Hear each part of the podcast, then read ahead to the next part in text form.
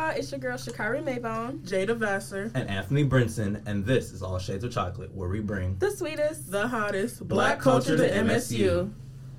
Just like we were saying off camera a little while ago, we have a very special guest with us here today. We're gonna let her introduce herself, and we'll go from there. Hello, hello, everyone. First of all, I love the intro alone. Let me just say that. um, so my name is Dr. Christina Myers. I'm assistant professor in the journalism department, and I just started here at Michigan State University in August. And I'm just so happy to be here with you all, lovely people. We're definitely happy to have you here as well, and very grateful for you to be a part of our show. And real quick, Jaden, just like I was saying off uh, camera again, want to give you props for allowing me to have this opportunity to interview Dr. Myers and just having it be known that there's a black woman who's a doctor here at MSU because it's not a lot of us here, whether it's students or doctors who just so happen to be black women. So really appreciate you for that. Oh yes, of course. I interviewed Dr. Let me emphasize again, Dr. Myers a few times for my first story that I wrote for this wrote for the state news, and then uh, stories I've written in Journey 200. So I knew she would be a great guest on here, and I love speaking with you. Every interview we spoke for like over 30 minutes, and it was just nonstop conversation. And she gives really, really good advice. So I'm very happy that we get to share your advice with everybody listening. Oh, well, I'm equally honored and humbled and truly blessed to be here. So thank you. Thank you. Oh, let me get the tissues. oh, y'all so kind. So, just to begin our interview, if someone were to ask, who is Dr. Myers, how would you answer? Oh, that's a good question. That's a really good question. Oh, hit me with a great one to start. Oh, come on, brother. Okay. Oh, Christina Myers, I am a woman of God. My faith is very important to me. That is foundational, first and foremost. I am a daughter of two amazing parents who told me, go be great right? Just Great go out there and pursue your dreams. I'm also the little sister, two older brothers who hold it down and are some of my biggest supporters. So the essence of who I am involves my faith, my family, and um, I'm a giver. I'm a nurturer. I truly believe we're blessed to be a blessing. So just being in this space and being able to talk to you all, this is the essence of my purpose and what I strive to do in all intersections of my life, whether professionally or personally. So the essence of who I am, I am is not the journalist, it's not the professor, it's not the researcher, it's just I'm just Christina, who's just grateful and honored to be able to do what I love every day. And that's amazing to hear. You put an emphasis on God and your family. You said faith and family. I feel like that could be a book title. But oh, we speaking it. what would be the impact of that support? What did that support mean to you on your journey to becoming a journalist and then becoming a professor and then a doctor? Oh man, great questions. I it's nothing like having the love, the support, the village, right? You need to have people around you who support what you do. You know, I, I believe everyone with you is not for you. Mm. And so when you have individuals in your life who can speak life to you, who are your encouragers, your biggest motivators, that is essential on this journey, especially we're talking about being black journalists in the field, in a profession where oftentimes we are in spaces where we are the only ones, if not one of a few mm-hmm. right?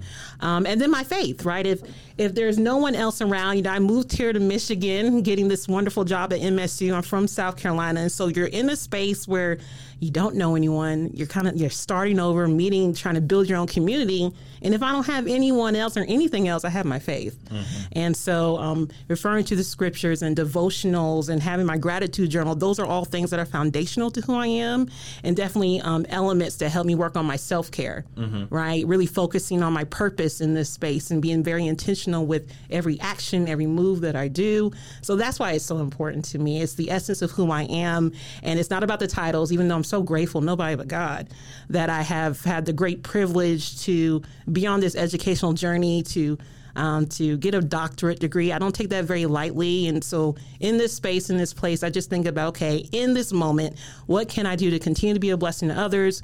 What can I do to share what I know to help bring others along with me? Great. And you mentioned that you're not from Michigan. Can you give us a little bit more details about the journey you made with coming to Michigan and, like you said, not knowing anyone and yeah? Absolutely, yes. So I call South Carolina home, even though my Army brat, born in Germany, lived a few places, but South Carolina is really where I grew up and was raised. I attended the University of South Carolina, go Gamecocks, though we're Spartans now. I understand that. I had to slide that in. Next, slide that in. Um, uh, three time Gamecock. That was not the intention, right? I went undergrad biology and chemistry, going okay. to medical medical school route, worked in the health field for a few years, and then you know we talk about purpose. And when I was really evaluating that, I'm like, ah, this is really what I want to do. It didn't feel like I was going that direction anymore. After you know getting into medical school and things of that nature, and I found communications, and I knew like this is what I'm supposed to do. Um, I always say I always thought I was supposed to make a profound impact on other people's lives through medicine, but I've been able to make more of an impact through the gift of writing. Wow. And so, uh, continue on in University of South Carolina, getting my master's. Um, had some amazing first journalism job. Right, first journalism class was during my master's, and then immediately afterwards, my first journalism job when I graduated, and so that kept me in South Carolina, working for NBC News, Associated Press, and working for the state newspaper, and then going to get my PhD. Uh, I'm kind of jumbling into a lot of things, but this is my journey here. Uh, my research looks at depictions of the Black experience in mass media. So I look at the intersections of music because I love music, right? Sports because I love sports, and then of course journalism, and the news, and I'm very deeply interested and invested in understanding why certain stereotypes, depictions of our experiences, racist ideologies arise in the content we create. And so that's what I studied, and my research was at University of South Carolina, and that's I earned my PhD in mass communications, and I'm so grateful because there's wonderful people at the journalism department at MSU that heard about me, and um, I interviewed, and gosh, was it a year in February when I was made offer here at MSU last year. So, um, yeah, it's just so wonderful and incredible just to sit back and see the journey that God put me on, just trusting and believing and having faith that His will is much more important than anything I could desire for my life. And it was just meant for me to be here. It's meant for me to be here, meant for me to be in this space with you all. And I'm just looking forward to seeing what more that I can contribute to this community. And I'm also definitely looking forward to it as well because as a student here, like I mentioned, it's not a lot of black professors that you can be taught by. Just in my second year, my second semester, I've only been taught by one. So just to have the experience and look across to someone who shares my experiences and knows how to teach me is really appreciative. And I want to ask, what is what has been your proudest moment so far as a journalist and as a doctor, and being able to teach young kids and really improve everyone's life around you. Oh wow! Just come on now. you do what you're supposed to do in this moment, okay? Do the thing. Um, you spoke to it. Um, my very first black professor was my first semester of my PhD. That's Of my PhD. Oh, your PhD. Of my PhD, and I just recall I was trying to, you know, I want to get a PhD to go into consulting work because I'm like, it's so important that I can take this research and bring it into the newsroom to help train individuals on why it matters to have us in the space. Mm-hmm. But it wasn't until I was in that classroom and I looked at my black male professor, who is a doctor, and I said, man, it hit me in that moment. I could make such an impact just by my presence alone. And so I would say one of my proudest moments has certainly been in the classroom, hearing from students like you all. One student came up to me after class, looked me in the face, and said, I don't know how much, I can't tell you how much it means to me to see you standing in front of me. wow. Thank you. So I could easily say my proudest moment is earning this PhD. Yes, that, but it's more so knowing already the impact that my presence alone is making. Definitely understandable. And I want to ask, what was your original inspiration for when you first pursued the thing you were pursuing at first, and then switching over to journalism? What inspired you to take that path? Because I've always heard that switching your majors and switching your direction that can be one of the most difficult things and a setback in your college journey. So, just what kept you going, and what inspired you to pursue the thing that ultimately made you comfortable and what you do now? Awesome questions. I pursued medicine because I was just always, I love anatomy, physiology, and I was like, oh, the impact of being able to physically touch lives and change lives through medicine, that gift, right? And um, I was just so enthralled and invested in it since like I was in middle school and doing camps and programs and things of that nature, volunteering in the hospitals, and that just made me excited. But like I said, there was a point in time between, you know, I took the MCAT. Oh, that's a heavy lifting, y'all. I did that. And I interviewed and I applied and I received interest from schools, but it just something wasn't sitting right. Just something didn't feel right. And so I was praying. So, you know, faith is important. I've been praying. And um, I finally came upon communications because this woman named Judi Gatson, who's a broadcast journalist in Columbia, South Carolina, and I always admired her, not only because she's a wonderful journalist, but just her presence and her impact. And I said, why not communications, right? I was doing communication ish things already in my community, right? I was moderating, I was doing all these outreach things. And I said, let me try this in my master's. Why not? And um, again, speaking to the village, how important they are. You know, the only people that knew that I was making that leap were my parents and my brothers. Mm. They said, go for it. We support you. What a blessing, right? Because people be like, wait, you try, you about to be a whole mm-hmm. doctor in medical school. He's like, you about to be an MD. Mm-hmm. But they said, no, follow your heart. You prayed about it, you have a peace, go for it. And so, all that to say is, I tell people, I told you earlier, uh, that on paper, it, it, doesn't make sense my journey as it relates to my education and my career. But when I look back on it, I'm like, only you, God. Like, it had to be this way. Mm-hmm. I pursued writing and I've been able to meet people across this world, interview senators, governors, and so many just people in our communities that have interesting, impactful stories. And I'm like, okay, there's the impact. Then I'm taking that work into the classroom. Yeah. Then I'm using that work in research so I can talk to my colleagues in academia, right? Mm-hmm. Touching so many lives and spaces. And again, speaking to what I'm passionate about, which is my people, my community. Okay.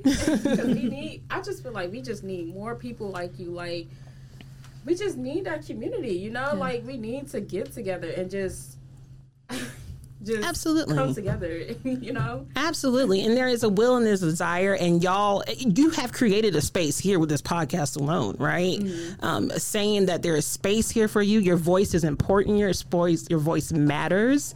And uh, that right there is the catalyst for the change that we really need. Mm-hmm. yeah. Do you guys have any questions at all do you have questions yeah, I just had one. So I know when I interviewed you for my Black mental health story, and I know when it was the very first time I met you. I don't know if you remember. It was with uh, Gary, and we were in the Com building, and we just were eating and we were talking, and you were just so full of life, and you were like, "Oh, I'm so excited to come to Michigan." And I'm like, "Who's excited to come to Michigan?" in my entire life, I'm like, "Are you ready for the cold? You're from South Carolina," and she was like well, what are you wearing the coat? I'm like, you're gonna need a big coat. All right, maybe be prepared. That. But I know in our conversations we've talked about how lonely it feels when you go into work every day and you're the one of you, and it's all mm-hmm. you that's there. So, what advice would you give those students who are about to graduate now and they're entering the workplace and they know that it's just going to be them? Mm-hmm. Awesome. What would you say to them? Great question. I, I, have to sneak this in. Jada was one of the first MSU students that I met when I came for my job talk last February. And I told everyone, I don't know if I told you this, but when I went home, text friends, family, and all the things, I said what solidified why I wanted to be here was meeting those students, which included oh. Jada. It really did. Um, but what I would say is, uh, yes, you will find yourself being the only one, if not the only one, but if you are present in a space, if you occupy a space, know that you're meant to be there. So own it. Okay. Own your voice. Mm-hmm. And that aligns with your purpose in being in that space and you might not feel you might feel intimidated right? Especially you're saying new graduates and it's just a whole new world a whole new environment. It's different from even though y'all have an award-winning newsroom. But it, it is different when you're out there. I don't want to say the real world because this is the real world. Y'all are creating y'all are this is the news here in this space. Um, but you just have to remember why you are there and uh, don't be ashamed to exercise your voice. And that's something i had to learn and grow into that did not happen in my first iteration at NBC News. That did not happen when I was at AP. It happened the third time around when I finally said no. The stories that I want to tell matter, and the people I want to impact matter. So let me make sure I'm vocal and use my punctuation, as my friend says. Be emphatic about what it is that I'm trying to do in my role as a journalist. So I say just exercise your voice, be confident, and um, there are a coalition of people, whether you know it or not, who want to support you and have your back. Yeah, I really agree. Like, yeah, it's a lot to say right now, but I'm like super excited. I can't even really get it out. So I'm excited too, girl. and I always want to give this credit to people who are very well spoken. You're extremely well spoken, and I just want to ask has that always been something that's came natural to you, or did it come over time? Oh. Well, you know, right when I was popped out, I was born, and that, no, um, I, I, I truly feel like that comes over time, right? There was a point in time where, um, you know, I'm active in the church. You know, they call on me. You know, you get called on once, you get called on twice and three times. um, and I was always asked to, you know, speak out. But I found when I um, would volunteer often, I'm a mentor. I work with um, middle school and high school young ladies. And when I put myself in positions where I knew I had to be up front and I had to moderate and do those things, it started to become natural to me. Um, and and then also, you know, uh, rela- realizing that words matter, words hold power. Mm-hmm. And so the more opportunities that I have like this, you know, it didn't come easily, right? The more times that I had to just speak my truth and have these opportunities, the more comfortable I felt and just being honest about my authentic experiences. And I think when you're authentic and just speaking to your lived experiences and just wanting to help and share, mm-hmm. it just comes out easily and mm-hmm. naturally. So it does take time. See, But you all are well spoken, I should say that. I really thank you. See, and that's why I wanted to write. I think I told you about this earlier. I wanted to write about the story about journalists, you know, like dealing with social anxiety because Yeah. I just feel like it's not really talked about enough. And I just, I don't know, like, I just wanted to give us that spotlight because it's, for one, it's a very hard topic to talk about because not everybody is well spoken. So I just want to, like, share other people's stories on like how can you manage through that you know Absolutely. That it, can y'all tell I'm a shy person? Really, I really couldn't tell at all. I am so shy, y'all. Um, but no, but that comes with. I do credit this um, profession, right? Because I was forced to speak to the senator. Yeah. I was Really? forced to speak to Governor so and so because I had to get answers, right? And so when you put your when you're put in positions, of course I would fumble, you know, like that, right? I couldn't get my words out at times, but you know what? It's about operating and exercising the authority that you have as a person that owning that I am a journalist and just because this person has 30 years of experience in this space and I just got here it doesn't matter because I'm I'm sharing the same space as you and so um, just you know having the opportunity to do more interviews and you know making them cold calls and things of that nature exercising those skills as a journalist kind of really helps kind of Yeah. really strengthen that muscle Mm, you'll get better if you just keep practicing. That's Like, it. Practice. Well, it doesn't make you perfect because I just feel like nobody's perfect, but you know, it just help you, like you just said, like strengthen your skills and things like that. So, absolutely absolutely mm-hmm. And one of the main things you said that stood out to me was that it wasn't easy. And with that statement, what were some of your obstacles that you had to overcome as a black journalist, especially mm. as a black woman in the media and just in life in general? Oh. Mm-hmm. Hmm. Let me sit in there for a second. Take your time. Which time. stories do we want to tell? You know, one um one I will share that um I'm, I'm proud of because I say use your punctuations and exercise your voice. This was when I finally really exercised my voice.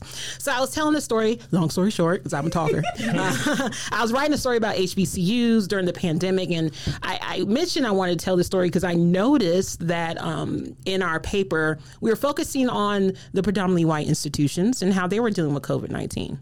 But I said, wait a minute, now these HBCUs are, are uniquely situated where we are dealing with the murders of George Floyd, Ahmaud Arbery, Breonna Taylor, among others, mm-hmm. at the same time that COVID was disproportionately impacting our community. Mm-hmm. So I said, we need to tell that story. There is a huge intersection there that is impacting our HBCUs, but we're not talking about them. And so, long story short, I wrote the story, met with my editor, and one of the things my editor told me was, you need to cut the cultural stuff. Mm. See, and oh, that's Oh, I see the face. Okay. Huh? Right? and so I said, what does that mean? Couldn't be articulated. Mm. What that said to me was cut out the heavy black stuff and why HBCUs is, are the in that space is so important historically to our community, which I wasn't going to do. So I exercised my voice. Mm-hmm. I talked about why talked about why incorporating those elements in my story was necessary to talk about how the implications of race and how that's disproportionately impacting HBCUs during COVID 19 and this onslaught of what has always been here in our country, which are the murders of black bodies Right. By people in these um, positions of authority. Um, so, all that to say is, I tell that story because after I vocalized how I felt to my editor, we had a great conversation. Because sometimes it's not that people want to ignore it, it's that they just don't know. Yeah, mm-hmm. you just have to educate them. Basically. You have to educate mm-hmm. them. And so that turned into me creating my own beat called the Equity Beat, which I was telling you earlier the mm-hmm. intersection of race, culture, and policy. It was my job not only to tell stories of the black community, there are other marginalized groups because people are marginalizing them, right? There are other marginalized groups who are systemically silenced in our communities. So I made it my mission to tell their stories. So all that to say is yes, it was hard to have that conversation, but I needed to have that conversation. It oh, turned into something good. Yeah, it was obviously well needed. Absolutely. And I can only imagine how, at least at first, uncomfortable that might have been to ask, like, what do you mean to remove this part of me, really? Yeah. And I just want to ask, what tips and advice would you ask the journalists who's seeking these type of stories and they may seem uncomfortable when they walk into newsrooms and it's not a lot of people who look like them or they want to be a part of culture and there's not really a culture that's talked about? What advice would you give? Absolutely. I would just say, you know, we have to work, we have to fight and combat and try to dismantle the system, but we also have to be smart and learn how to work the system. Mm. Okay. And so I would say in a situation like that, when you have a story idea, you want to present a story, have all your ducks in a row. Right. Okay. Talk to me about who the voices are in the story. Why does this story matter? I don't like the idea of why is this newsworthy because what's newsworthy for him or her may not be mm-hmm. newsworthy for me because they don't live that experience. Mm-hmm. Right. That's a good way to so it. it's okay to break it down for them and go there. Mm-hmm. Talk about the cultural nuances and how impactful it is for this certain community. And once you help them try to understand, right, try to build that empathetic feeling towards it, then they will be more understanding of why it is that you're deciding to tell the story. I can't just say, I want to tell this story because they black, they my people.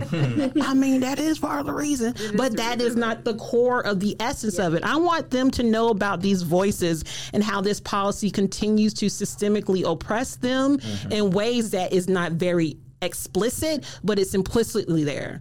So I'm gonna break it down and illustrate it through my writing. Mm-hmm. So you just have to make sure you have it together. Handle your business, right? When you have the opportunity to tell these stories, you have to. We, unfortunately, some of our colleagues can come into these spaces and may not have it all together, mm-hmm. but we do, Period. right? Period. And we know what that means. And speaking of which, has there ever been experiences to where you were one of the few people of color and there was a situation where you had to talk to someone and you didn't know how to deliver that message or you maybe had to some people call it code switching mm. what's been the best way Hey. you had to shout out to the story that miss dr future dr Vasser oh, has yes, wrote. yes, doctor. Oh my god. what has been if any how have you handled those moments of having a code switch and talk in environments where you've had to adapt to a place where you maybe not been familiar with mm. That's good. Go ahead and talk that talk. Because I know. I would say primarily when I was working in the state house, hmm. working for AP as a political reporter, because I would have lawmakers who would have my big old news badge AP on, completely disregard me. Had lawmakers check up on my credentials with my colleagues to say, is she legit? Hmm. Right?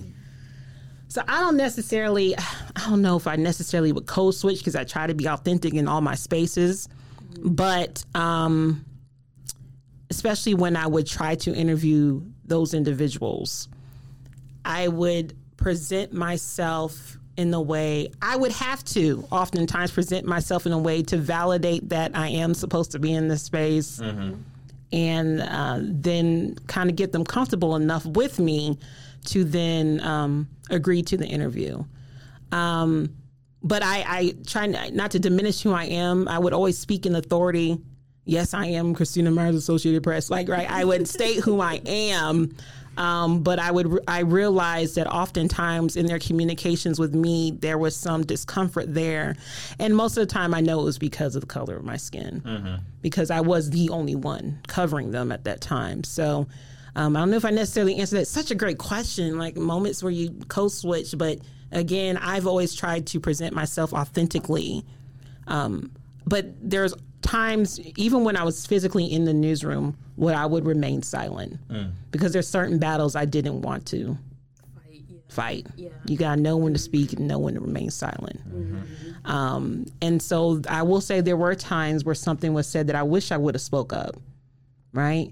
I, you know, there was uh, one of the newsrooms that I worked in. Uh, they spent like ten minutes on YouTube laughing at the.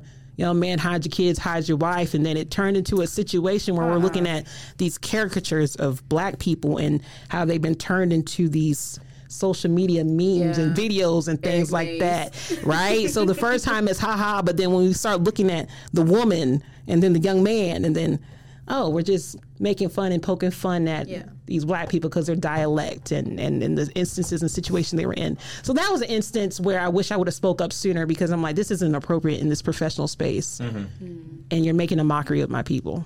Definitely, and in our closing moments, because I wish we could talk. Oh, talk no, for not hours, closing!